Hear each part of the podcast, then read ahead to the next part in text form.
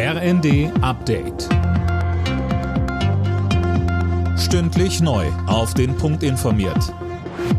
Ich bin Dirk Jostes. Guten Abend. Damit Deutschland gut durch Herbst und Winter kommt, soll mehr Energie gespart werden. Die Bundesregierung hat dazu mehrere Maßnahmen beschlossen.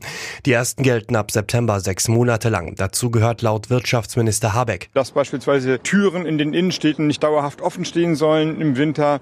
Die öffentlichen Gebäude werden nicht mehr angestrahlt ab 22 Uhr bis 6 Uhr morgens.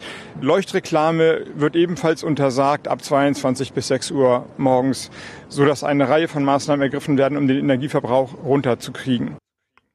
Habeck geht davon aus, dass durch die Maßnahmen mindestens zwei Prozent des deutschen Energieverbrauchs eingespart werden. Bei einem russischen Angriff auf einen Bahnhof im Zentrum der Ukraine hat es mindestens 15 Tote gegeben. Das hat der ukrainische Präsident Zelensky bei einer Videoansprache an den UN-Sicherheitsrat gesagt. Er hielt die Rede anlässlich des ukrainischen Unabhängigkeitstags sowie des Kriegsbeginns vor genau sechs Monaten.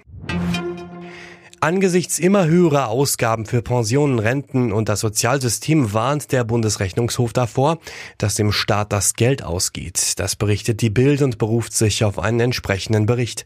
Mehr von Linda Bachmann. Auch durch die Pandemie und den Ukraine-Krieg sind die Staatsausgaben deutlich angestiegen. 90 Prozent des Staatshaushalts seien fest verplant. Spielraum, um auf unvorhergesehene Ereignisse zu reagieren, bleibe da kaum mehr. Weil die Gesellschaft immer älter wird, dürfte sich die Lage laut Bundesrechnungshof in den nächsten Jahrzehnten verschärfen. Er fordert die Regierung deswegen zum Sparen auf. Hunderte Reisende sind wegen einer Zugpanne stundenlang im Eurotunnel festgesessen. An Bord eines Autozugs war der Alarm losgegangen. Etwa 400 Menschen mussten über einen Wartungstunnel in einen anderen Zug umsteigen. Der Tunnel verbindet Frankreich und Großbritannien unterirdisch. Alle Nachrichten auf rnd.de